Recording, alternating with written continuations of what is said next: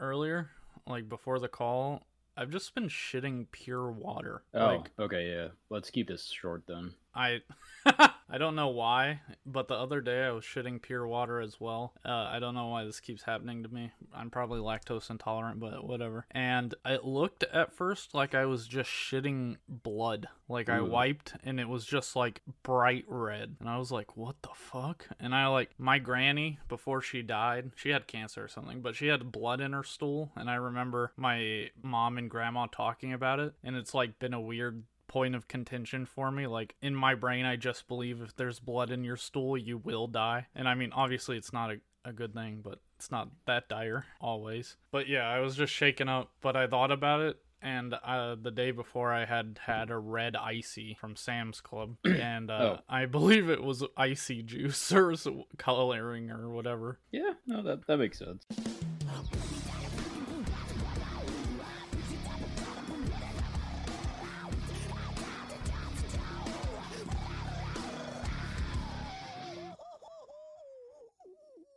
All right, Yeah. that's what. I, Are are we starting? Welcome- Have we started? Welcome to Mutant Puke Podcast, the variety podcast with a meme and scene slant. My name's Jake. Uh, I'm Casey, and Jackson's not here. He's dead. Yeah, he's he's flying or is already in the great state of California to go to some anime convention. Uh, we'll have we'll have him talk about that. Yeah, I think he's going to like Anime Expo or some shit. The fucking weeb. Yeah, total weeb. I think he. I think he told me he's dressing up as a Naruto from uh, Naruto or whatever. oh, I thought he was from Bleach. Is he? Is he from Bleach? Is Naruto from Bleach? Yeah, I think so. Duh. Okay, I Um, believe you. The hidden bleach village. Okay. I need to reset from that. uh, what was I talking about? Uh, you're. We were welcoming people to the podcast. Jackson's dead. Uh, what are we? What are we talking about? Uh, yeah. Jackson's in California this week. Uh, we're gonna do our music reviews, and then after the break, uh, Zach Benson will be with us. So that's cool. Zach Benson from the new Pulsa single, and he has a new EP that came out on Friday. So check that out. We'll obviously be talking about that after the break. So yeah, uh, we're not gonna be reviewing the EP here because I don't know. I think that's kind of weird if we like review something and then talk to the guy who made it right after. Yeah. yeah, that'd be kind of weird. Yeah. That'd be really weird. Okay, I wasn't sure if I was just being overly weird or what, but yeah. So let's start our reviews with oh, this is exciting, Casey. The Mars Volta. Play that clip.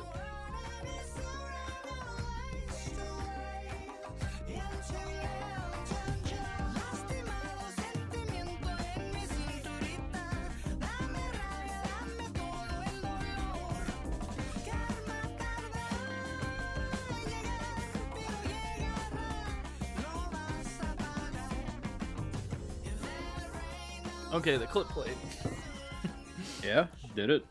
Can you believe it? They're back. The Mars Volta has returned from the dead. You know, the people have been talking about them coming back for like since they left pretty much. So it's uh very exciting to have a new single and a fucking tour, which I have not gotten any tickets to because the closest show is in Chicago, I believe, which is quite quite a drive. That's a- Yeah, that's that's a bit away. Yeah, and I mean, hopefully they'll tour again somewhere closer. I can't remember their uh, supports, but yeah. Anyway, this new song is called "Blacklight Shine." It's a very conservative, like three and a half minute song with verses and bridges. It's kind of it's very tame for the Mars Volta, or at least for their comeback song. Anyway, I was expecting something a little crazier. How much do you know about Mars Volta, Casey? Because I'm kind of like a super fan. I know like basics, like Cedric and uh, fuck, I can't remember the guitarist Omar. from Omar. Thank you. Cedric and Omar after the at the drive-in kind of made this, or they made it during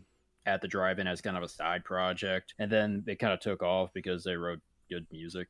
Yeah. If you listen to At the Drive-In, it's kind of crazy that Cedric is the same guy. I feel like he sounds so different between those two bands. He uses It's like not- a completely different voice to sing almost. Like it's him doing a voice. I, don't- I don't know how to describe it. It could just be like in at the drive-in he didn't really have like vocal training, and then afterwards he got it. Uh, yeah, maybe. Uh, I Like I said, I don't know. I don't know much about the Mars Volta or at the drive-in. Really, I just like some of their stuff. I've seen his voice described as head singing. Does that? Do you know what that means? Like, I don't know. Yeah. So, so whenever you sing, you can sing from from a few different places.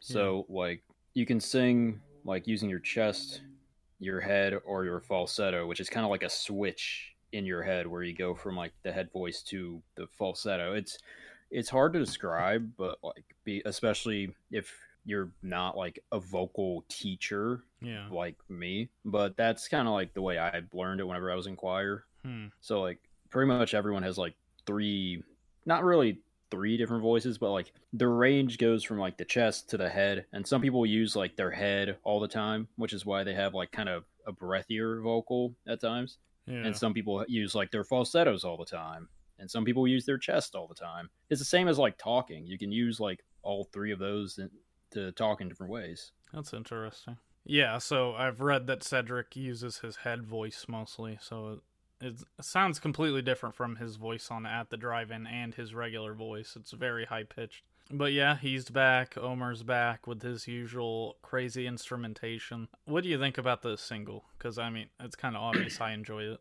I like it. It's very Latin inspired, I think. It is, yes, absolutely. I don't know the specific region or like type of music that it takes its inspiration from because I know there's I know there's something that sounds like this because they use it a lot in like Latin jazz and just a lot of Um, like folk music in like middle and like South America, but I'm not sure what it's called. But I think it's interesting how this band kind of came back with this of all things because this to me feels like it would, could be used less as a, I don't know, like in my head, like using this as a single is especially for a comeback is just vastly different from what you know I would expect from the Mars, Mars Volta, like you were saying earlier Yeah. which does not diminish my enjoyment of it. I just think it's an odd choice, but I like it.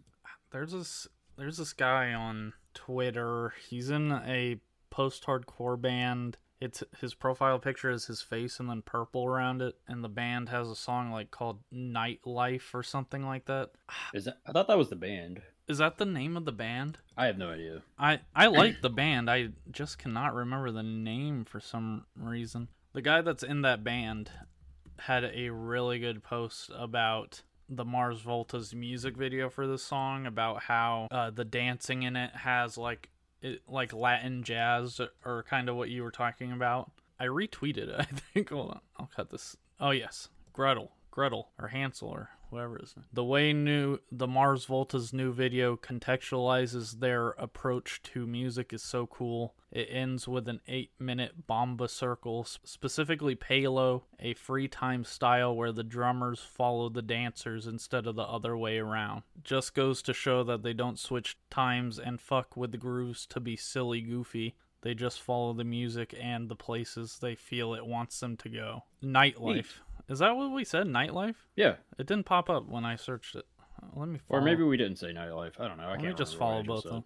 Uh, the person I just read the tweet from is at Hansel underscore MP3. Definitely check out his page uh, because that's a great piece of insight uh, to someone who is decidedly white on this music. But yeah, I love the the Spanish sounding stuff, and uh, I love that Cedric is speaking Spanish for almost half the song, or like I'd say half the song. Uh, both verses are in Spanish. I'm not gonna lie, it does leave a little to be desired, but I am perfectly fine with what it is, and I know they're gonna put out even more great stuff. So I'm just I'm just very excited for new the Mars Volta for Cedric and Omar to be back. They did have that side project Antemasque or something like that. I didn't I don't really like it. Uh, but yeah.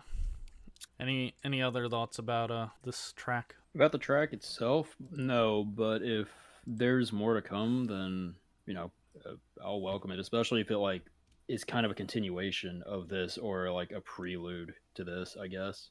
That could be very exciting. I mean, they're no strangers to having a Spanish flair or Latin flair on their music. So, yeah, it, it'd be exciting for more. Yeah. All right, let's talk about the new Cryptodira single.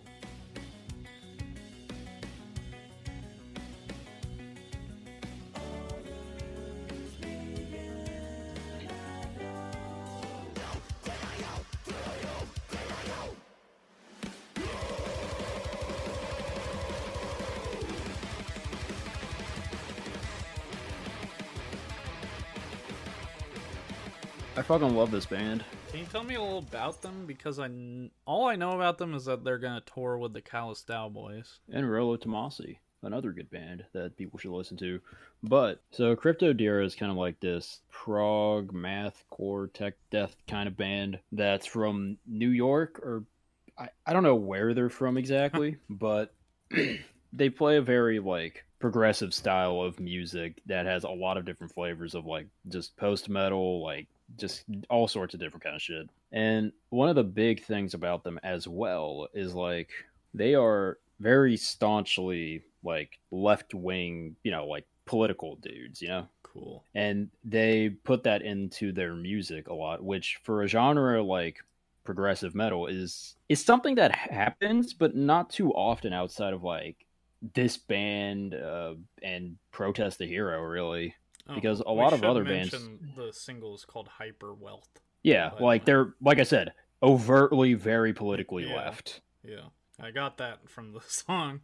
yeah like their previous album uh the angel of history was basically an entire fucking leftist like handbook talking about like pretty much the uh the faults of capitalism and all that all that stuff but we're not really a political podcast we're, i'm not going to get too into that yeah, that'll be your spin-off podcast. Absolutely not i hate talk i hate talking but um Well, Another reason you're perfect for this show. I I love how every episode just like um cements further that you are not a person that seems like they would even want to be on a podcast. i mean you asked me yeah, that's like literally the only reason, and I appreciate it every week. Thank you, Casey. Everyone say thank you, Casey, in the comments. Uh, please buy me beer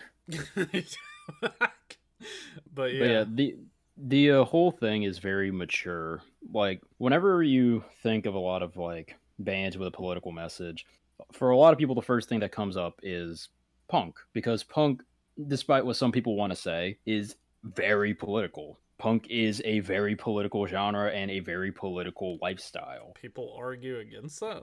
People argue against that. Yeah. I thought that was the whole point. It is. honest. yeah, some people take punk not as rebellion against authority for the sake of like equality, but rather rebellion against authority for the sake of rebellion, Hmm. which y- you know, you don't got to say anything. Those people are fucking dumb. So, you know, like left-wing rock music tends to like unless you know, you tend people tend to think it's very amateur, very immature, but you know, there's a whole depth of it. There's a lot of left wing bands that are very mature, and Cryptodira is one of those bands that are just extremely mature, both in the way they sound instrumentally and the lyrics and the way they frame their beliefs. And I think Hyperwealth is like the best single to really get into that because it's for one their newest one, two it's three minutes as opposed to fucking eight, and is that the uh, usual way? Yeah, it's about like six Yeah. minutes really. But like they they tend to have like longer songs. Yeah. But this song's like perfect, I think, for like someone who wants to get a taste of Cryptodira because it's very uh it's like between the Buried and Me and like the Dillinger Escape Plan had a baby, you know? And that's a very good way to describe the majority of their music. They're very, very like Dillinger Escape Plan and Between the Buried and Me influenced. And you can hear like shades of like, you know, Protest the Hero as well, or just like a lot of a slew of other like bands like that. And they mix it into their own unique style because they have three vocalists, uh, one doing the low screams, one doing the high, and one doing cleans occasionally. Yeah. They have really like advanced guitar, like just instrumentally, they're really advanced. Like these dudes are these dudes practice. Yeah. And the fact that they just change time signatures the way they do, with it having a purpose, just says like these guys, you know, they know the best way to frame what they are trying to say musically. I know we talked about like, you know, lyrics serving the music Yeah. last week, but here it's not really like lyrics serving the music or music serving the lyrics. They both work together in a way to send the message that the lyrics are trying to send, which is something I feel like a lot of bands kind of It's like that's like top tier songwriting though, right? Like stuff Yeah, that so. you know expertly combines both is probably the best of both worlds. Yeah, which is why I I think this band is like they're one of my favorite new bands, just straight up. That's why I wanted to talk about them. Yeah, I really enjoyed this single. I was expecting like some Cookie Monster vocal type shit. Uh, Eh, they do have Cookie Monster type vocal type shit though. yeah, I believe it, but uh, I didn't really hear it all that much on this one, and it was a very diverse in the sound over the course of the three minutes. Is there not like a, a vocal choir or something like that at some point? There is. Uh, it's not really a choir. I think the uh, the one guy who does Queen is just harmonizing with himself, kind of Ah. like how pretty much every vocalist does nowadays. Yeah. yeah, well, it all sounded really cool and uh, dynamic. Dynamic is a good way to put it. Yeah. Uh, But yeah, I love this band. Uh, I would heartily recommend them. okay, hardly recommend. That's Heartily. whatever. heartily. Okay, that makes Yeah, heartily sense. suck my dick. Maybe next time, Bucko. Uh, but yeah, I'll be checking out Yeah. their Angel of History. Is that their first album? That's their second album. The Angel of History is their second album. Their first album is The Devil's Despair. Okay. And they also have beautiful artwork. Uh, so they're coming out with a new album soon, I'm assuming, because this Yeah, is a single. yes. Cool. All right, we'll have to take a look at that when it comes out. Really enjoyed this, and now we're going to talk about uh, probably what everyone's most excited about the new Spiritbox. Play the clip.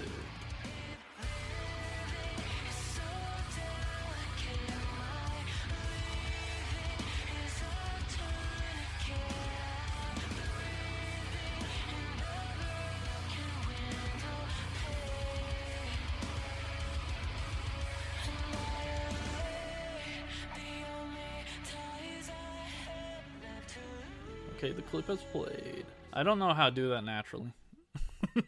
Uh, It'll come with time, I think. We'll figure. You'll figure it out eventually, or Yeah. maybe you won't. It'll just be charming, charmingly awkward. That's the name of my autobiography, actually. Spiritbox is back with a surprise drop. It seemed like I don't know if anyone knew this was going to come out until it did. The uh, it's a three-song EP. I don't know if it's like a set of three singles or if it's just a solitary EP. Before their first album, they they would do that. They just put out singles and EPs pretty much like throughout the year rather than do an album. So it could be one of those situations. I'm I'm not sure. Do you know anything about that, Casey? I have no idea. Yeah, I don't think they've said if they're singles to an album. It doesn't seem like it, but who knows? I also don't really follow Spiritbox at all, so I'm the wrong person to ask there. Yeah, I don't really either. I listened to their first album that came out last year once and then never revisited it. I regret that. I will get back to it at some point because it was interesting. Uh, I just never got back around to it again. But this this EP, I've listened to it quite a few times, obviously, in preparation for reviewing it, and I really enjoy it. I like these three songs all a lot. I think they're all catchy. I think um, Hysteria is probably my favorite from the set, and I believe that's the last song on the EP. It is. Uh, what about you, Casey? What are your preliminary thoughts? I'm gonna preface this by saying I do not like Spiritbox. Really? I yeah, I've never really enjoyed Spiritbox because I don't really care for like that whole progressive metalcore sound that's popular Yeah. with like you know them, Jinjer, and a arc. I don't want to say architects, but I guess architects. Yeah. It's- people can yell at me about that later. But like I don't like that sound much. It, it- I just don't like you know that kind of metalcore. I don't like metalcore in general, Sure. actually. David loves all that shit. Yeah, I know. he loves every band you just listed, I think. Yeah, I know. I I really don't like any of it. wow. but I think this EP, I like this EP because it has more outside genre influences that aren't from just metalcore, you know? Like, yeah, they had that before on their other album, on their first album and their other EPs, but this one has a very, this EP has a very overtly, like, industrial metal feel to it Yeah. a- and I do like industrial metal, and I think that mixed with like their kind of metalcore prog sound they have going on is actually good. I actually like it a lot. Yeah. This is the first this is the first set of shit I've ever enjoyed from them. So there's no other song you like. I can't really na- like that Holy Roller song. I don't really care for that. Uh, I like but I like Holy Roll- Perennial. Oh, sorry. I like Holy Roller whenever it's the one with the God, what's that dude's name? So the only version of Holy Roller I like is the one with uh, Ryo Kinoshita, who is the guy from uh, Crystal Lake. Hmm. He's like a vocalist from Crystal Lake, which is a Japanese metalcore band. cool. But and I only like that because that dude has is a monster vocalist, Hmm. and his uh kind of harmonization, quote unquote, at the end with uh what what the fuck is her name again? Lauren Uh, Courtney LaPlante. Courtney. Thank you. What did I think? I don't know. Why did I think Laura? But yeah, um, I think his like harmonization with uh, Courtney at the end of that song is the only reason I really enjoyed it. But outside of that, uh, I don't really like any Spiritbox songs, barring this EP. Okay. Well, it's good they put out something you like. Yeah, no, I I like it whenever bands in genres with the word core at the end of it put in influences that aren't just from core and they're overt about it, you know? Like I don't care about a hint of black metal. I don't care about a hint of industrial metal. Put that shit at the forefront for me Yeah. because that's going to make it more interesting because you will always have the elements that make the band that band. So if you bring in the like the inspiration to the forefront, that makes it more interesting because it's not more of the same, especially in a genre in genres like metalcore or deathcore which have gotten like super stale and samey over the years. Uh, I just want the listener to keep in mind that uh, these are our opinions. So if you're like a Spiritbox super fan, it's okay. Your opinion is just as valid as Casey's. Like Casey doesn't have to like everything. I don't have to like everything. Uh, Oh, we're, we're going to find that out with the next one too. Uh, Yeah, but don't worry because I like it a lot, and I'll talk about how much I like it. But um, Spiritbox, Rotoscope, yeah, I like all these songs honestly, and I Yeah, no, I don't think the EP is bad at all. I think all the songs are worth listening to multiple times. yeah I think if they keep heading in this kind of industrial influence direction, which granted the last two songs aren't as industrial metal influenced as the as Rotoscope, the title track is, but I think if they keep heading a direction like that where they have like more influences that are more at the forefront, I will very much enjoy anything else they put out. yeah, absolutely. Well, let's talk about an album, Coheed and Cambria, Vaxis Part Two. Sorry, Vaxis Act Two, Window of the Waking Mind. Clip play now.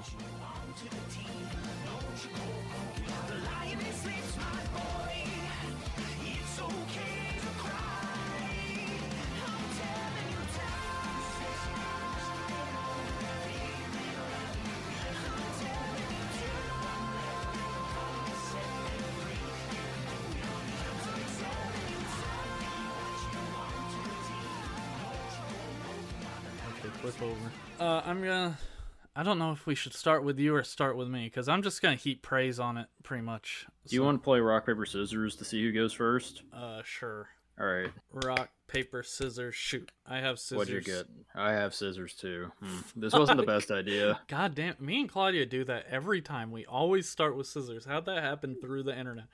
Rock, paper, scissors, shoot. I have rock. Uh, D- You go first. I have rock too. I don't want to do this. Fucking, okay, I'll just go first. Coheed and Cambria. I fucking love this band. It's one of my favorite. It's like my top three bands. Uh, them playing with Dance Gavin Dance was a dream come true until it wasn't. But we're not gonna talk about that. Until it wasn't.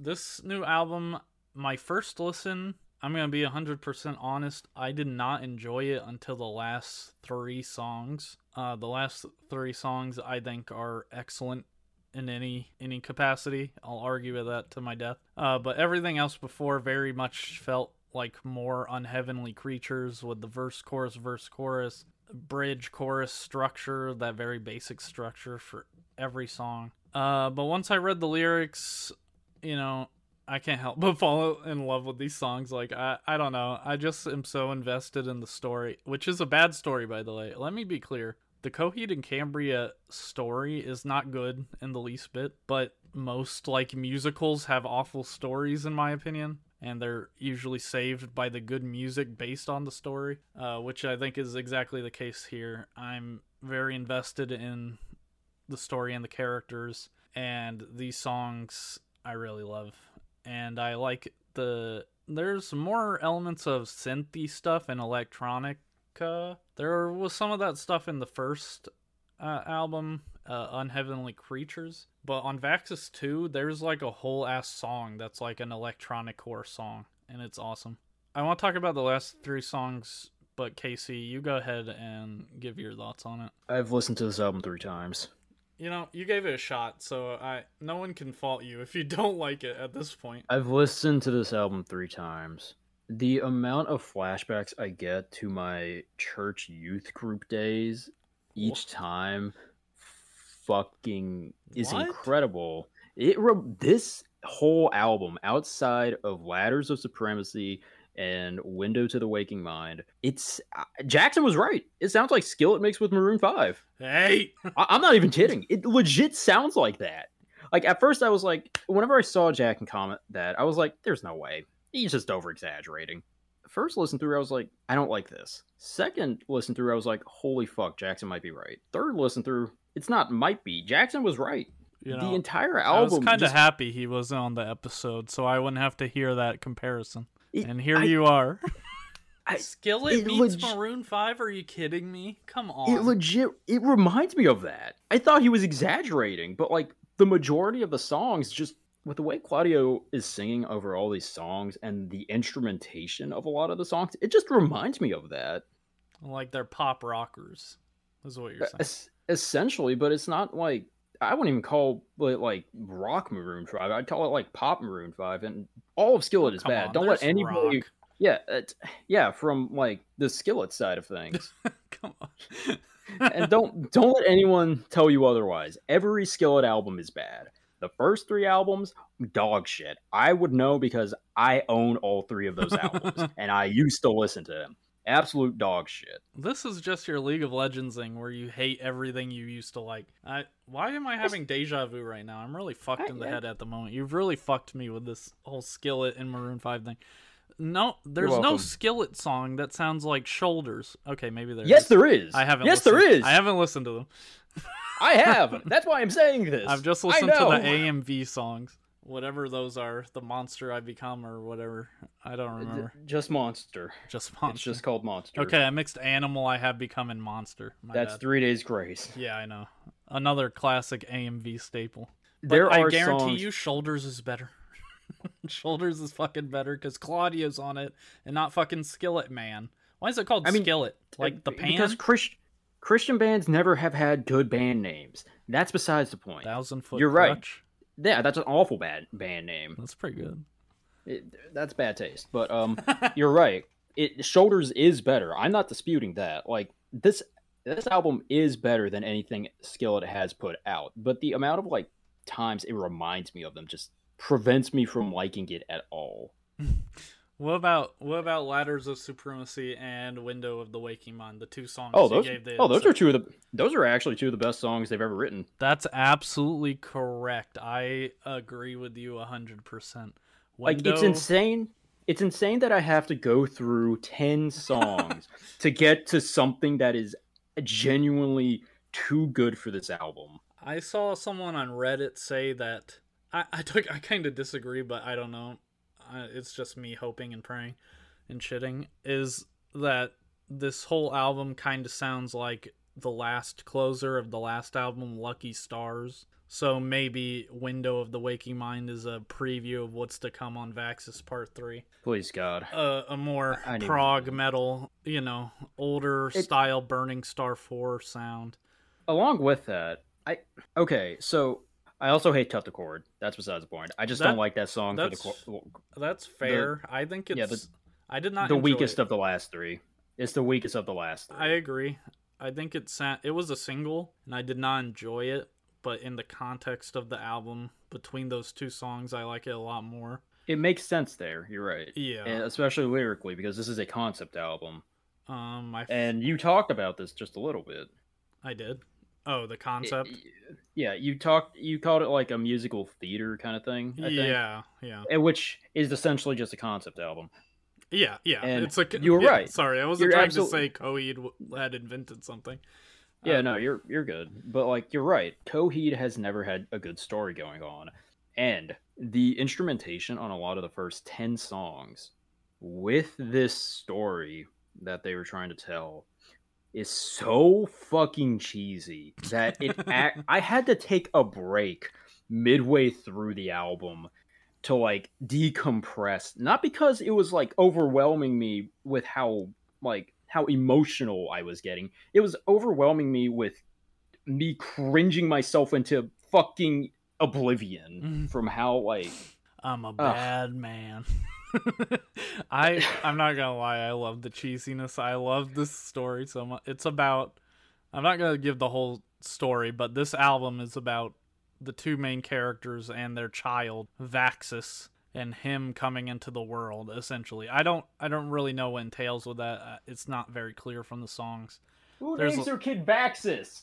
it um Nostrand, his dad, um saw it in a like vision or something. Uh, that his name would be Vaxis. Yeah, I guess if you see it in your fucking dreams, of course you're gonna name your kid Baxis. Why wouldn't you? Yeah, I assumed the Naya Nasha, ri- that song "Cut the Cord," "Rise Naya Nasha." I assumed that was his actual name, and Vaxis was like a taken name later, because he sounds like a bad guy to me. Vaxis's voice does not sound heroic to me in any way, shape, or form. So I've kind of just been assuming he's going to become a villain later in the story. Uh, yeah, I don't want to spend too much longer on the lore or whatever. I I just love Coheed and Cambria. I know all the story pretty much as much as they've given anyway. Like the story for No World for Tomorrow, which was their fourth album, still the story is still not known to the fans really. There's like vague understandings of what happens, but besides that, we have no idea. So it's I don't know why they haven't given the story yet, but yeah. I love it. Casey does not like it. I think I like two of their songs, but that's it. The rest of it is just so. Window of the Waking Mind is such a good fucking song. It baffles my mind. That's that may be one of their best songs, like easily top three, I think. I wholeheartedly agree. The uh, And the fact that it's on this fucking album kills me. the parts where he's like, "There's no one in this world quite like him" is so good, and then the "What's wrong?" It's crazy. It's so cool. It sounds so cool. like, I like this I, whole thing honestly reminds me of like just those prog power metal bands that are coming out nowadays with huge like some of these motherfuckers are wannabe novelists and they're writing wannabe Game of Thrones novels, just putting it to music, and it sucks for the okay, overwhelming that's majority. that's what Claudio's been doing the whole time. Let's be clear. Exactly, and that's what I think this is too. Yeah.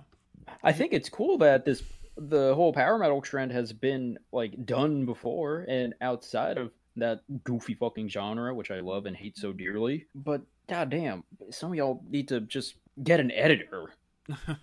Yeah, the the comic books are not good either. Like, I I truly hope no a- one it- tries to fool It's a themselves. space opera, right? Yes, it is a space opera. Okay, The main character of the first story, because this is kind of the second story at this point, or like the fourth, I don't know, is named Claudio. It's like a self-insert character. Oh no, those are the worst. yeah, It's just fan fiction. uh, I mean, kind of like he just kind of made this universe for himself. I, I don't know if it was ever in the grand scheme to be this big or whatever. I think he just needed something to write about because none of the songs on their first album make any sense uh, when you look at the lore of what's actually happening in the story. Okay, uh, so we're gonna take a quick break, and in several days' time, we'll be recording the next part with Zach Benson. Thank Yeah, you. a quick break. You know, four days, whatever. Yeah. uh, I'm gonna. I was about to say thank you for listening. Thank you for continuing to listen. We'll be right at, back after this quick break.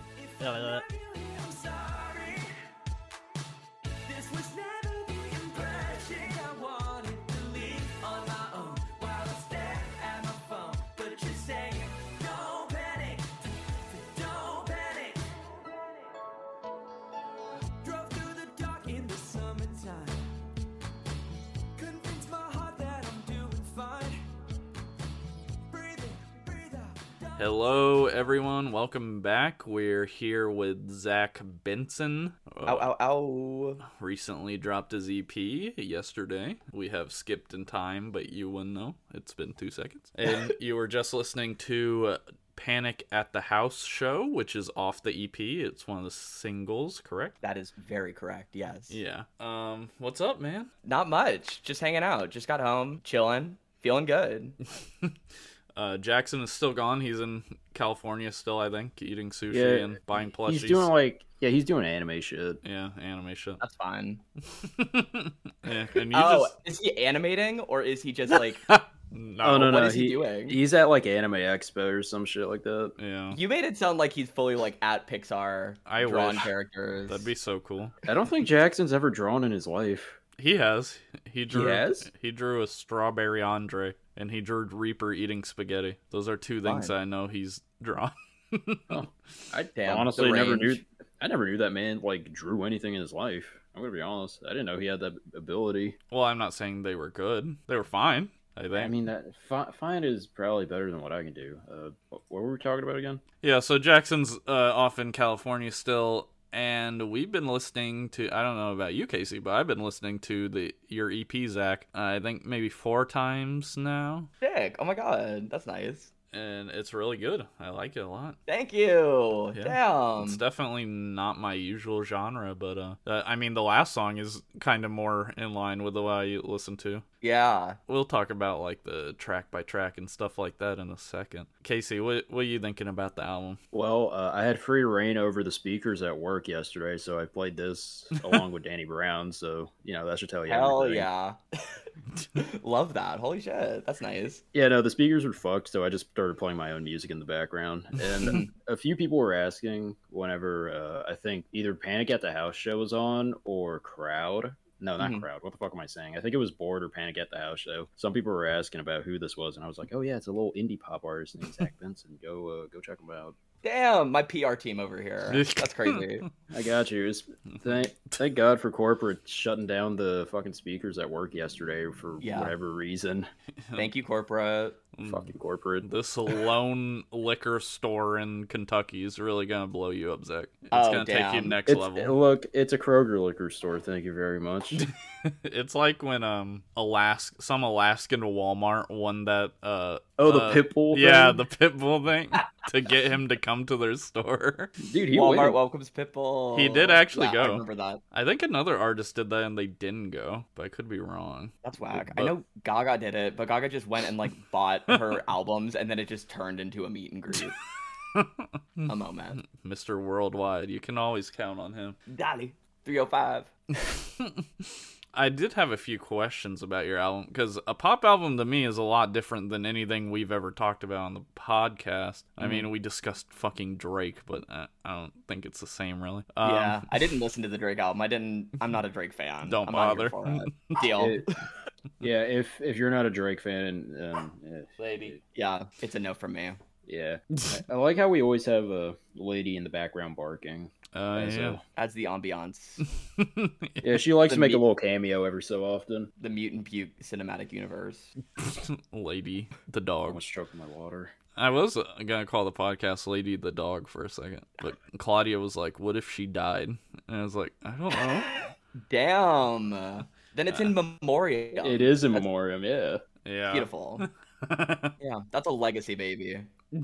Why am I blanking so hard? There's something. You're killing it this far. Uh, really? I need a hype man, honestly. Uh, I, I get Oh, nothing will from these two that I fucking podcast with everybody. I can ask a few questions. Yes, while please. Jake's, uh, blanking. I'm curious mostly about like your process on songwriting because, like, you know, I always ask about songwriting because I'm also a musician. I play in a local Hell band yeah. here, but like, you know, a lot of people have different ways of songwriting. Like, some people start with like a riff that they enjoy, like I do, and some people, and like, you know, they build off that. Other people, you know, do chord progression. Some people start with a melody. Where do you begin at? So for all my older stuff, I'm I'm a producer too. So it Mhm. was usually me trying to find like weird sounds or weird chord progressions or weird like patches on my synth that just like inspired me, made me feel some type of way, and then I kind of built the song around that. Like it would usually be like the beat first and then lyrics would come afterwards. But for this EP, I was like back home and like really feeling down because it was that part of the pandemic where vaccines were rolling out Mm. and everyone was getting them, but I was like way back of the line for the vaccine. so like all my friends got to hang out again, and then I was just kind of like, "Hey guys, Mhm. I can't do it yet." So I was just kind of like in my parents' house, like lonely, figuring out what to do. So this round of songs was me like calling up all my artist friends and writing songs the way that I did it back in like high school, which is like get an acoustic guitar and just talk about your day and then Mm. figure out a song based on that. So that's you. that was the process for this one. And then once I had like verse and chorus of that song, I would then go in and like produce the full beat around it and try to give it a vibe of whatever song I was obsessed with at the time. And I was listening to a lot of like older kind of like Warped Tour stuff from the past, like Mhm. very much some like say anything and like Motion City soundtrack and Good Charlotte and all that. So yeah, a lot of that was in there, as well as like modern indie pop shit that I love, like the 1975 and Muna and Conan Gray and all that. So you- yeah, a little bit of everything, but that was the process for this Are you excited? of songs. Uh, are you excited for the new 1975 record? Bitch, they're my number one band, I think. Really? I think they're my number one band of all time. So yeah, like it's so weird. I first heard of them like on the radio, and then I went out and bought their CD and was listening Mm. to it. And on that day, I realized I was gay. Like I was What? in the car driving. I was in the car driving to it, and just randomly, I was like, I think I'm gay. I was not expecting. So they're very special to me. Thank That's you. one the hell of a discovery story if I've ever heard one. Yeah, it's a it's a story, and then I've just like seen them in concert so many times. So yes, super Mhm. fucking stoked. It's next week. It comes out on my sister's birthday, and we're both stands. So Uh, very excited about it. I've like not been paying attention. Is does it have a title yet? Like, or- Yeah, they so what they're doing right now is that they're mailing postcards to their fans that have like the name of the album and then like all of the track list for it. Whoa. So the album's called um Being Funny in a Foreign Language, Okay. which I think is a cool title. That's a good title. And then yeah, and then all the song titles are like very very specific. I forget them off the top of my head, but I think this song is called like part of the band or like part of a band or something. Hmm. So I don't Wow. know. They also released a billboard that had all the lyrics on it, and it's like very stereotypical 1975, just like rambling about meeting a girl and talking about philosophical shit. So it looks cool. I'm excited. Yeah. Hmm. Uh, we'll probably be talking about it on the uh podcast. I mean, we have to now. Well, have yeah.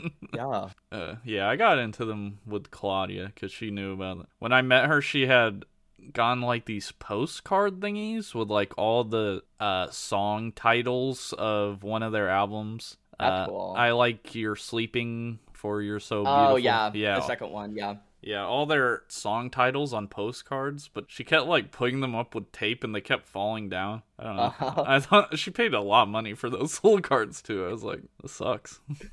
so upsetting. It. But yeah, I'm I'm more into them now. I'm not like a super listener, but uh, I like these singles here and there. Of course. Um, yeah, understood. On the topic of your songs, let me list my top three. Let me list them in order from favorite to least favorite. Just kidding. Oh, kidding. please. Just kidding.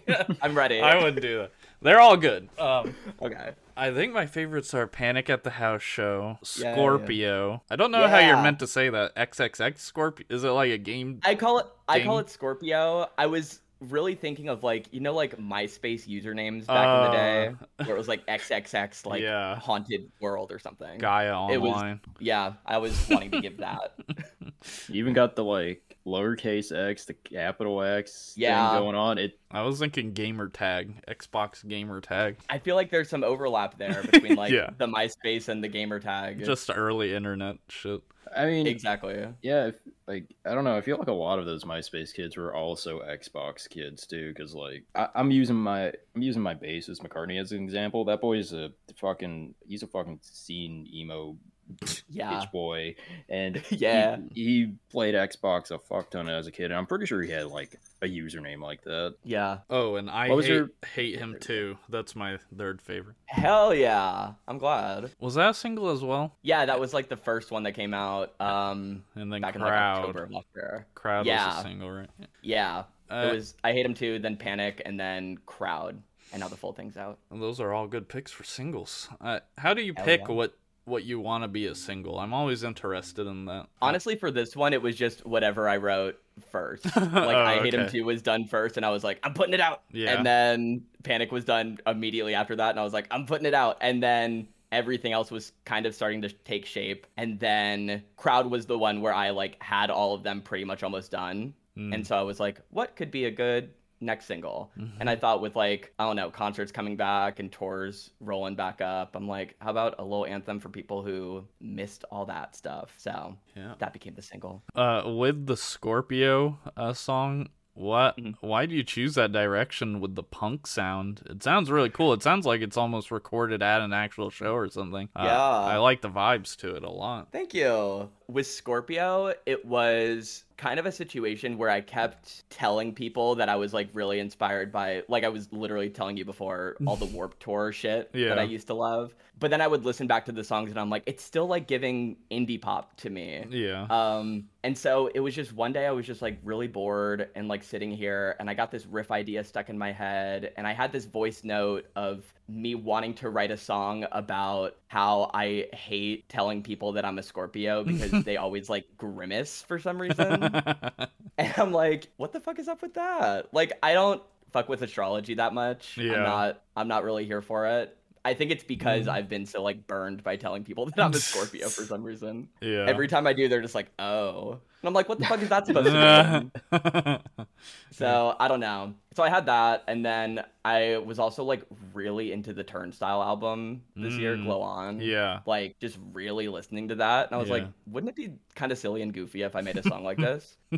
and then just did it one day. Like was bored at home doing nothing. Re- wrote and recorded this song in like a day.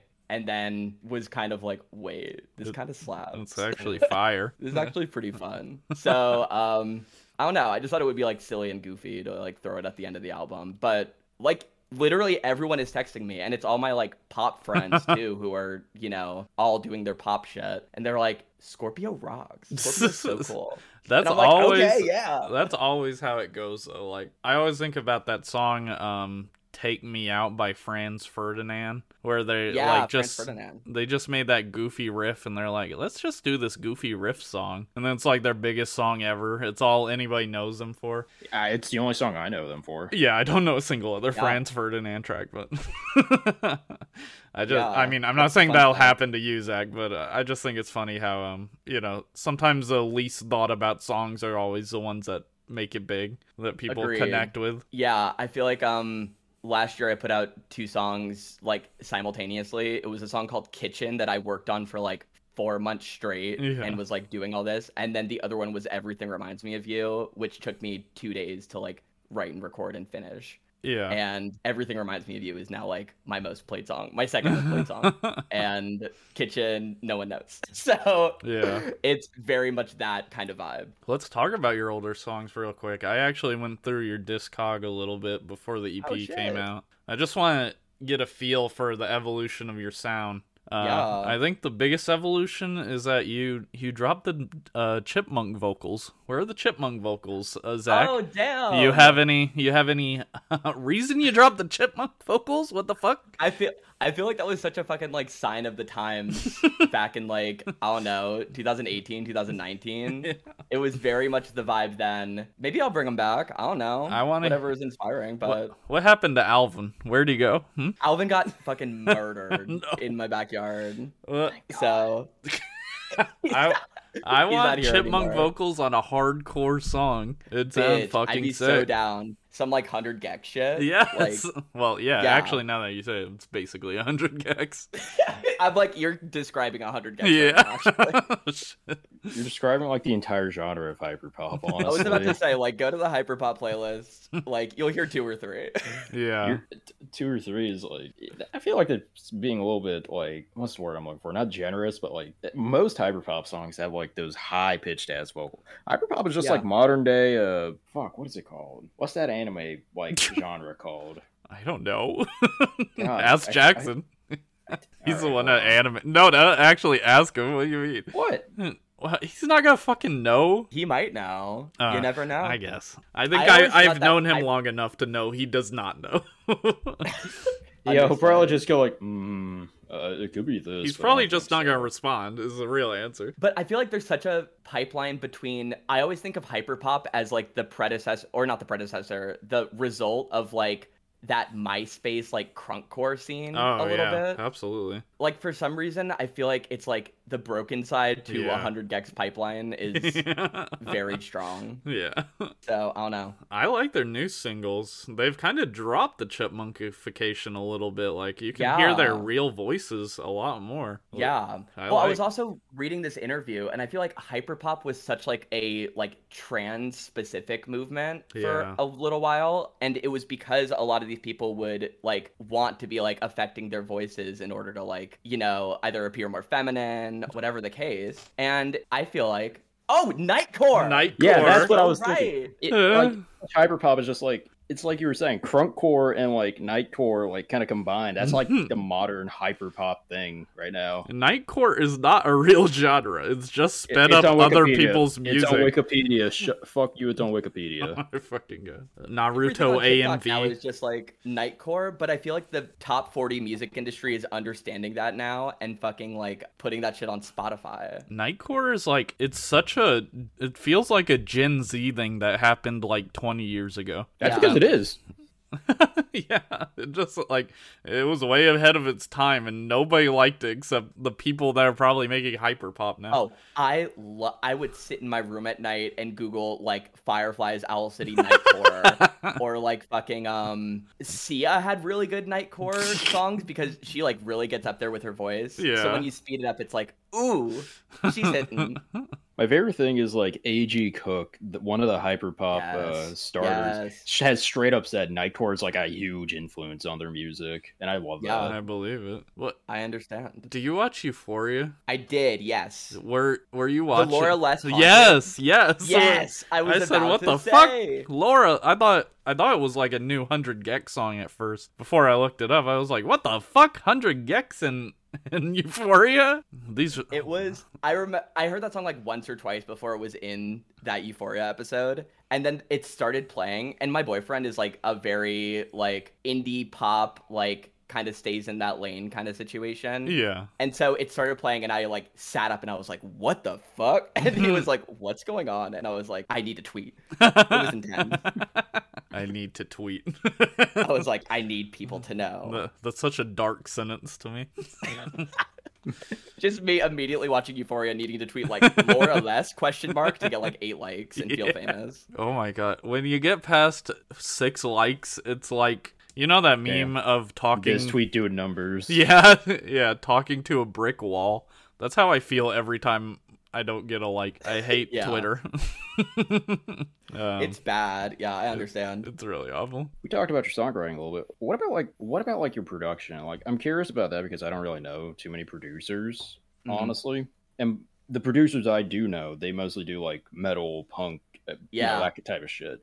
So how would you say like pop production is different from like you know more hardcore or that kind of production? Because you all you have said before that you did like that kind of not production wise, but you did do like that kind of music back in high school. So I'm just curious Yeah. how the thought process is uh, different. I feel like for I used to play in like pop punk bands back in the day. I was a drummer Hmm. originally, so I did that. And uh our lead singer, his name was Alex, and he is now like a EDM artist and like a Foley artist for a bunch of like movies in LA. Cool. So like he did like the fucking sound production on like the new Jackass movie and the new Borat movie. So he yeah. is killing it. But he was in the band with me and he would record us and he was like technically the producer cuz you know he's telling us exactly what to do. hmm And I feel like when you're doing it with a band or you're doing it with like, you know, the live instruments, you kind of have to get it all perfect. Well, not necessarily perfect, but you need to know what you're doing when you go in to record it. hmm Um, especially if you're like booking studio time, like, and you've got like two or three hours, you gotta like know your shit, get it recorded. Like, the mixing and editing process is just about like levels and little effects and all that. Whereas I think right now with pop production, especially because so many people, including myself, can just do it on their laptops in their bedrooms, Yeah. there's so much room for like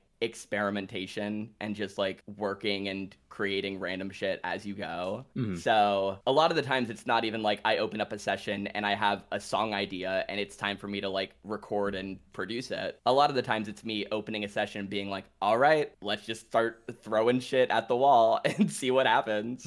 so, I guess the process is like a lot more fluid if that makes sense. Like I sometimes it'll start with like a drum beat and like a synth line. Sometimes it'll start with like I said for this EP, it was I had a verse and chorus for a song already, so I would do the vocal line over like a piano and then build everything else around that. And other times it's literally just like sitting there listening to a four bar loop of like some synth chord progression and Mhm. writing lyrics over top of that.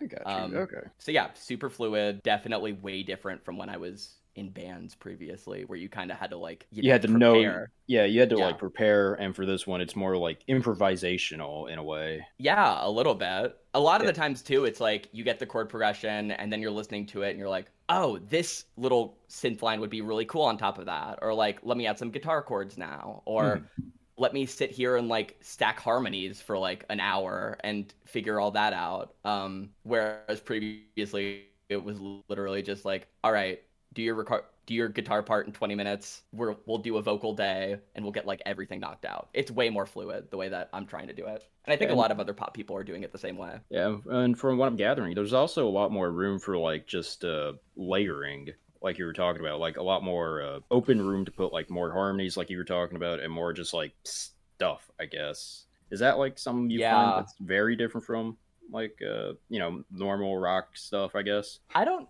know necessarily. I feel like a lot of the rock, pop punk, hardcore that I listen to, like, is a lot of different cool, like, soundscape elements to it. Like, the new Turnstile record has all fucking cool, like, drum machines and synths and weird, like, vocal processing stuff. And I really, really like that because I think it just adds, like, this cool, unique element to it. Mhm. But definitely in pop a lot more, especially the pop that I'm listening to. I feel like it's like, I don't know, just a lot more experimentation and layers and weird different things that you can do. I'm obsessed with vocoders. Like, oh, I love vocoders. vocoders, so vocoders are so fucking fun to me. I would put a vocoder on like any song, period, and I think it would sound 20 times better. Uh, love that vocoder. shit. That makes your voice sound like a robot, correct? Yeah, it's like this weird processing thing where you the audio file of your voice goes to the keyboard and then you can like play out your own harmonies over top of your voice. Mm. So people do it like Bon Iver does it a lot. If you know like Imogen Heap, Hide and Seek, the Mhm. fucking like mm, what you say. that song is all vocoder. Yeah, I just love that instrument. I think it sounds so cool. Anytime a song has one, I'm like, yeah, that's the effect on um crowd that chorus when everything cuts out. It's like vocoder. Huh.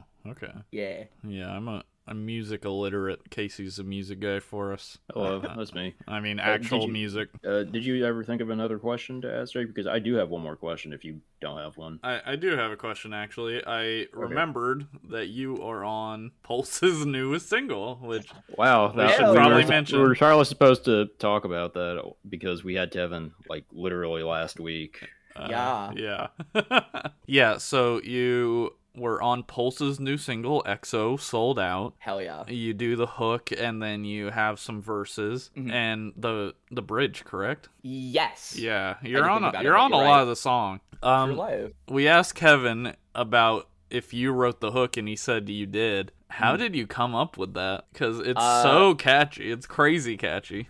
Thank you. That was uh Matt sent me the instrumental and then it was me in my room listening to that like chorus instrumental just like on a loop and then like just kind of freestyling different melodies and random words on top of that as well. Yeah. Um, I was this is like nerdy fact about me, but I was in an a cappella group in college, which like very strange part of my life. Um, and one of the things that we did was every day after rehearsal, we would do like vo- this is so fucking nerdy. We would do like vocal improv where like someone would start with like a do ba ba do ba ba do, and then everyone would have to like add on to it and come up with new things. And by the end of it, it would be like a full song. That's got to be helpful though when That- learning yeah. music. I mean, Yeah, so that's like how I song right now, pretty much. If someone, if I have the beat first, then I pretty much will like listen to the beat on loop and then just like come up with random melodies and lines over top of it until I find something that I like, and then I try to figure out words on top of that. And that's how this song came about. Like, sent me the instrumental. I was just freestyling melodies and words and stuff. I came up with that like ba ba da da and again, and then kind of formed the words around that. wow, that's that's really cool. It's so good. It's crazy how good it is. Like I, I that's am- got to be yeah. my favorite Pulses song. I think at this point. I can't stop listening to it myself. Yeah. Like it's just like so Matt fucking crushed that production and like the uh mixing on it is so stupid good. Yeah. Like yeah. And they're just like I mean, you know Pulses like they're just the fucking coolest and nicest people. Yeah. Which is like dumb cuz they're also so fucking talented. It's like pick a skill to have. yeah. Fuck off. It's like all of them are Um, doing everything in the band at the same time. I know, and then they're also just like kind-hearted, cool people to hang out with, and I'm like, damn it. I know they're like so so good. So big fans of them, and I'm glad that this whole thing came together and it sounds great because I love it. it's a it's a gift to our our little swancore world that we're living in. Yes, I'm glad to like be like literally doing this song has like led me to so many fucking cool people too. Like I have this whole new Twitter community, I guess. Yeah. and um yeah, it's just so nice. Like it has really been like the coolest experience. I'm gonna need some Zach Benson on pretty much every band. Like, um, you just need to feature for everyone, please. Deal. I'm ready for it. Casey, get on it with Poltergeist. You guys need to pull Zach Benson. Ooh, Okay. All let's right. fucking do it. I'm ready to explore my screams on a new song. I mean, oh shit! I would you be open to doing more like collaborations within like the post-hardcore community after you know doing this with Pulses or I would say possibly. I feel like I am not someone who plans necessarily to be like, I'm only going to do one of these things and then I'm going to stop. Or I'm hmm. someone who's like, oh, this year would be. Hello. If you guys can hear me, I cannot hear you. Hello. And then the. Hello! Hello. Are we back? I can. are you good? Yeah, I can hear you guys. I don't know what happened. I don't know when we cut out either. So Damn. yeah. Oh, I think we were talking about like whether I'm going to do post hardcore shit. Oh future. yeah, yeah, yeah, yeah. Yeah, either collabs or just like uh, straight up like just joining a band even because I do love your vo- I do love your voiceover like Yeah, please. thing. That's fucking nice. I have no clue, to be quite honest. It's one of these things where I am such a person of whatever comes my way, I am like ready, willing, and able to take it on. And it's whatever I'm inspired by in that moment. So it's a possibility. But honestly, I fully don't know. I really want to keep doing shit that's um, definitely a little bit more like alternative leaning, like a lot more live instruments, a lot more like live drums and live guitars and all that. But I don't know. We shall see. That's awesome. Well, the future is exciting in that case. The Yeah. future is epic. The future is here. Uh, I do want to get to a couple topics on our list. I want to talk about Jurassic World real quick, the new one, Dominion. Uh, I've been on a, Mhm. a deep Jurassic Park kick lately. Like, I have a couple toys in front of me. That's how you know I'm into something if I start buying toys of it. I love that. it was fine. It's like the worst Jurassic World movie in my opinion. Like the story's all over the place, but it did have the three original cast members from the first one, which was awesome. And they were not just cameos; they had a large part to play in the story. And it's kind of like the two the two worlds of the old one and the new one meet up towards the middle. So it was kind of neat. Uh, my biggest gripe is the story just is not good, which uh, I mean, I don't know how you make a good story with the dinosaurs anymore. They could. I was about to. yeah, I didn't. But I saw on Twitter that someone said this is a movie that is a Jurassic Park movie, but it's about just bugs. They're yes, Like, how do you make that? How do you fuck that up? correct. the biggest problem in the movie is giant locusts. Wait, do the dinosaurs and the bugs fight at all? No. no. What? What The, the bugs are like in Ohio, and the dinosaurs that are makes like in. Switzerland. I it, they basically move all the dinosaurs to a new park, so it's like the whole them being out in the world doesn't even apply to the movie. They just find a way to have another Jurassic Park. It's a no for me. Uh, yeah, I wasn't. You're telling me we couldn't have CGI like giant ass kaiju fights between dinosaurs and fucking giant bugs?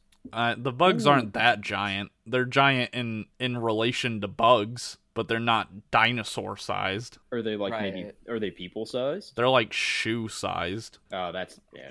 What? Wait, the bugs are just the size of shoes? Yeah, but it's like a shoe sized cricket. That's- okay, that's- step on that shit. Still. Mm, maybe it's bigger than shoe. It's like too big to step on reasonably. So is it like cat sized maybe? Yeah, yeah, cat sized is a good measurement. Interesting. It's about the size of a little Caesar pizza, I'd have to say. Oh my god, I want a Little Caesar pizza right now. My girlfriend is making mac and cheese pizza right now. Stop it. That shit is That fire. so good. My mom, I love mac and cheese pizza. Cici's, have you ever? Do you have Cici's where you live? You're in Virginia, right? I feel like I do. Yeah. Yeah. I feel like I do. Is that the one that's like a buffet? Yeah, Yeah. Yeah. That's- Is still around? uh, not in our area. I don't think so. Mac and cheese pizza there is where I discovered God, and recently my mom found DiGiorno mac and cheese pizza at but at a the store. So I have to hunt that down at some point. But have you had the frozen Chuck E. Cheese pizza that's available? now? no, what the That's fuck? a thing. There's a. Huh? Well, maybe it hasn't reached Kentucky yet, but That's- Chuck E. Cheese frozen pizza, Chuck E. Cheese brand. Is it good? Uh, no, it's not. It's all made up of old other frozen pizzas, like that fucking Not the conspiracy. the fucking Shane Dawson video. he who must not be named. True. There's that picture that's just him standing there, and it's so funny to me. God, oh, and of course his two his two legged kneel to propose. I. There's so much to say, and also things that I no. It's a no from me. I cannot deal with Shane Dawson. Bye. I like when he came back. I was like, okay, I'll try to watch a new video. No. It just does. It's not the same. And also in retrospect, his videos were not even good. They were Agreed. like they were like super hyped up, like the mind of Jake Paul or whatever. But really, he's was like, literally just the hype and the marketing was Yeah. the only thing that I was like, oh my gosh, this is like a cultural event right Yeah. now. Watching this like fucking thirty year old man interview like Jake Paul. being like, "What's a sociopath? what do you mean?"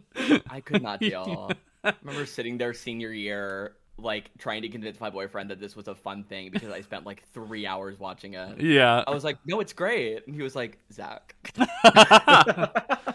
his documentary videos suck, but his like him hanging out with his friends doing ghost hunting, I I still think those videos have value. I think they're kind of funny. Um, Well, I loved it, but I think it's because of his friends were Yeah. carrying. Her- Like yeah. Drew Monson carried. Garrett Garrett's channel Garrett is Watts. he's basically replaced Shane for me in terms of content. It's like nice because fuck Shane Dawson. But Yeah. Was it was it Shane Daw- Dawson who made like the really shitty like movies, or is it, is that some other YouTuber I'm thinking about? Because I know one of them made like a ghost hunting movie. oh no, that was fucking uh Smosh. It was Smosh. You're right. I don't know how I got that mixed. It was like old YouTubers. I don't know. I, I don't know old YouTubers that much. Shane well. Dawson Oh, was no, in was this my world. the shitty horror movie called Smile or Smiler or something like that. Wait, are you telling me that there were multiple YouTubers who made shitty horror movies? Uh, yeah, obviously. You got to bring back Lad's movie night. I know what we're watching. Oh my god. The last video that Shane posted before he got like perma canceled was that fucking thing where he's like right he thinks his house is haunted. His fucking uh billion dollar house is haunted or something like that. it's like what the fuck are you talking about? that thing Those was probably had- built last year. How's it haunted? I know. That man had access to like editing software and he said, I'm gonna make everything in my life a 45 minute video that has no plot. yeah. And I was hooked. I was hooked. yeah. I won't yeah. lie. Same, same. In the pandemic, we were watching that shit like it was, I don't know, Maybe this event. is like a completely different scene, But were you involved at all in the like James Charles Oh. Westbrook drama? when that Well, happened? obviously, yeah. I was enthralled. it was a family event at my house when like my sister came out. We all sat down and watched it. We were like, oh, the that shit is crazy, and I still don't know who was the bad guy and all that. Like, everyone I- was the bad guy. There's yeah. no good guy there. wasn't Shane involved in that though? Him and fucking Jeffree Star. Like, I don't, know. I, don't know. It, there was so many fucking tangled webs and shit. It was a big no for me. It's a big like fuck all those people in my eyes. Like yeah. for that and then everything else that they fucking come out with. It's like what's going on here? Who is the real winner? Yeah. The Black Phone is a new horror movie by Scott Derrickson. He directed Doctor Strange and I think a movie called Oculus. I think that's one of his films. Uh he actually stopped doing Doctor Strange 2 to make this movie. Apparently he was like going through therapy or something and he's like I can't make Doctor Strange right now. I got to make this horror movie. Uh it's basically about a kid that gets kidnapped by this dude. Uh it's it's really good. It's not that scary which I like because I'm such a bitch about that type of stuff. It's Yeah. it's some it's some good Stephen King type shit, which is a Stephen King Word. story. Would you Um, say it's more like a thriller in the feel as opposed to a horror movie? Uh, yeah, but even then, it's not that much of a thrill. It's just like a good story, I'd say. Okay. It's uh, I don't want to say too much because I don't want to spoil it for anybody, but it's really good. I'd definitely check it out. It's gotten good reviews, which is a rarity for a horror film. It's it's it's nice to see us winning. the horror fame. Yeah. there was a, a trailer for a movie called Smile. Have either of you seen the trailer for this? No, but I heard about it. It's But I it, don't know anything about it. it looks so insanely stupid. It's like uh, like people just start smiling and they're demons and they're chasing this lady around. I don't even know. But there is a stinger at the end of the trailer where someone walks up. It's almost like it follows. Someone walks up to the main character's car door and they stop and you can't see their head. You just see their body right. And you think they're just to like lean over and be smiling like that's a scary uh thing. But what actually happens is like their neck snaps and their head like like falls like a pendulum downward and then they're smiling upside down Wait. Like their neck like twists or something it was crazy that shit That's so slay. I love that. it was in front of the black phone that shit got me hard i, I think we I might have to watch that. Damn. well, it didn't get me hard. Wait. No, no, No, no. It's to be all- it's- clear. that's staying in. That's staying in. Don't you dare edit Ah, that out. what? Y- That shit got me hard. Don't you dare edit that out. Okay, after everything I've talked about, you think I'm gonna edit that out? Yes. Was was the Kevin episode the bus boner episode?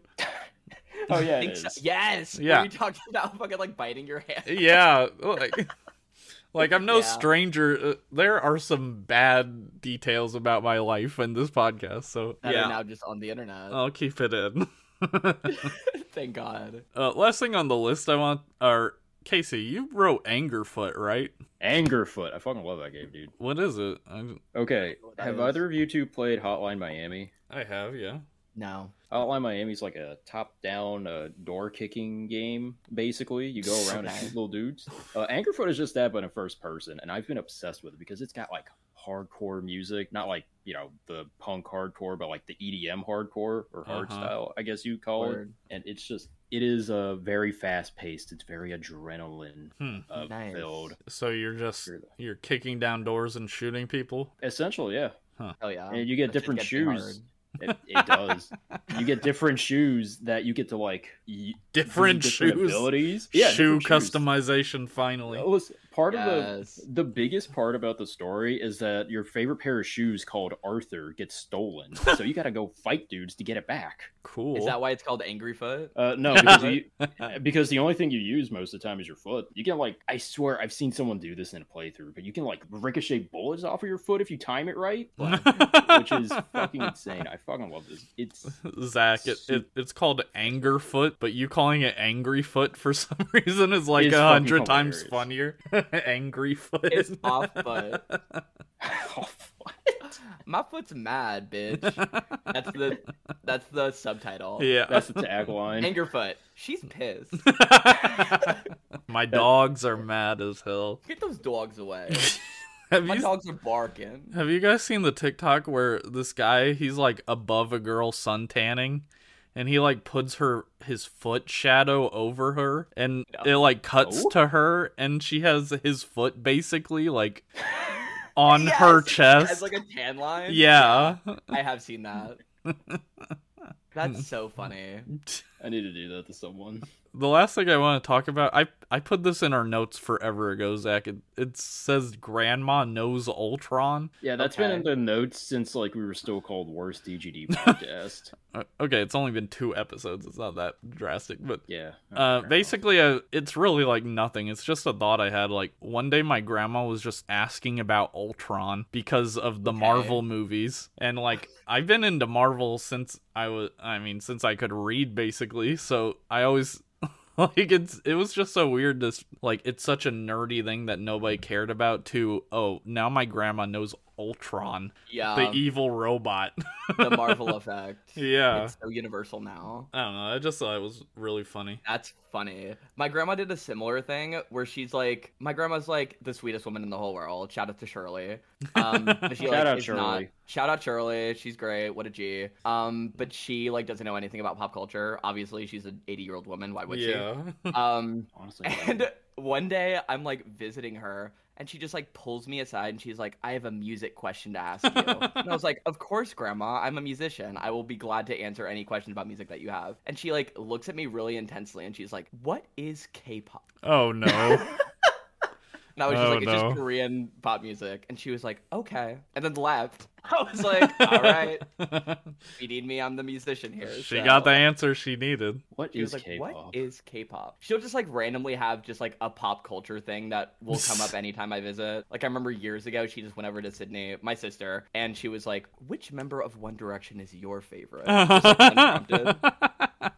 Iconic moment. okay so we're gonna have to wrap this up because I have to edit this and get it out by Monday Mhm. I want to die thank you Also, the answer is Harry Styles. okay yeah Bro, obviously you're right. who who else like I don't even know the other Louis Tom, Tom, Tom something and Liam Payne, I think. Louis Tomlinson. I was Yeah, a 1D stan back in the day, so you're also getting me like on a topic. Harry Styles, definitely number one. Niall, I think, has come out as like someone who is more impressive than I thought he would be. and then everyone else is fine. Except Zayn has the best voice, but wasn't Yeah, but one of them really shit music. talking the other week fucking Probably. Liam Payne did. He went on the Logan Paul podcast Oh, yeah. for no reason. and was just like, yeah, back in the day they put their hands on me and I was like, You're gonna lose your hands if you put your hands on me. I was like, Why are you telling Logan Paul this? Go to bed. What the fuck? Uh, okay, thank you for listening. Check out Zach Benson's new EP and Miles to Go Before I Sleep. Is that right? And Got Miles it. to Go Before I Sleep. Yeah, I'm a fucking genius. And also check out EXO Sold Out, which he's on, and yeah. follow him at bachzenson on. Hell yeah. I always, when I see that name, I always think of King Bach from a Vine. Oh god. Because he now. Uh, just a spoonful because he he said his name is batch but spelled bach and it always fucked with me um Holy bae.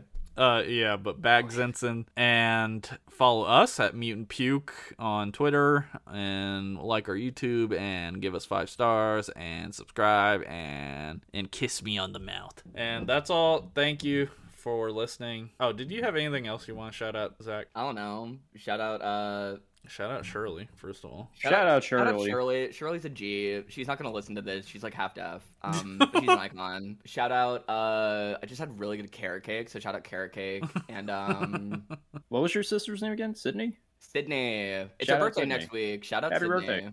Happy birthday. Shout out Sydney. yep, carrot cake, Sydney, and Shirley. All the essentials, and enjoy. And Shout out enjoy Jake's your pool. weekend. I I did go to the pool today. Yeah, I saw Cla- I saw on Claudia's story. You were like just floating in the middle of the pool. I am an Oh, expert jealous. floater. I, I do have a question. Were you wearing jeans or were those just like swim shorts that were Jeans really in the long? pool. Because like I looked at the picture, I was Like I was like, is he wearing jeans in that fucking I picture? or was not. blind? I was not wearing jeans in the pool. I was wearing 'em in the some shorts, fabric shorts. I wasn't. I don't have swim trunks, uh, so I Oh, was just wearing. enough. They were fabric though, and they were very heavy when I got out of the pool.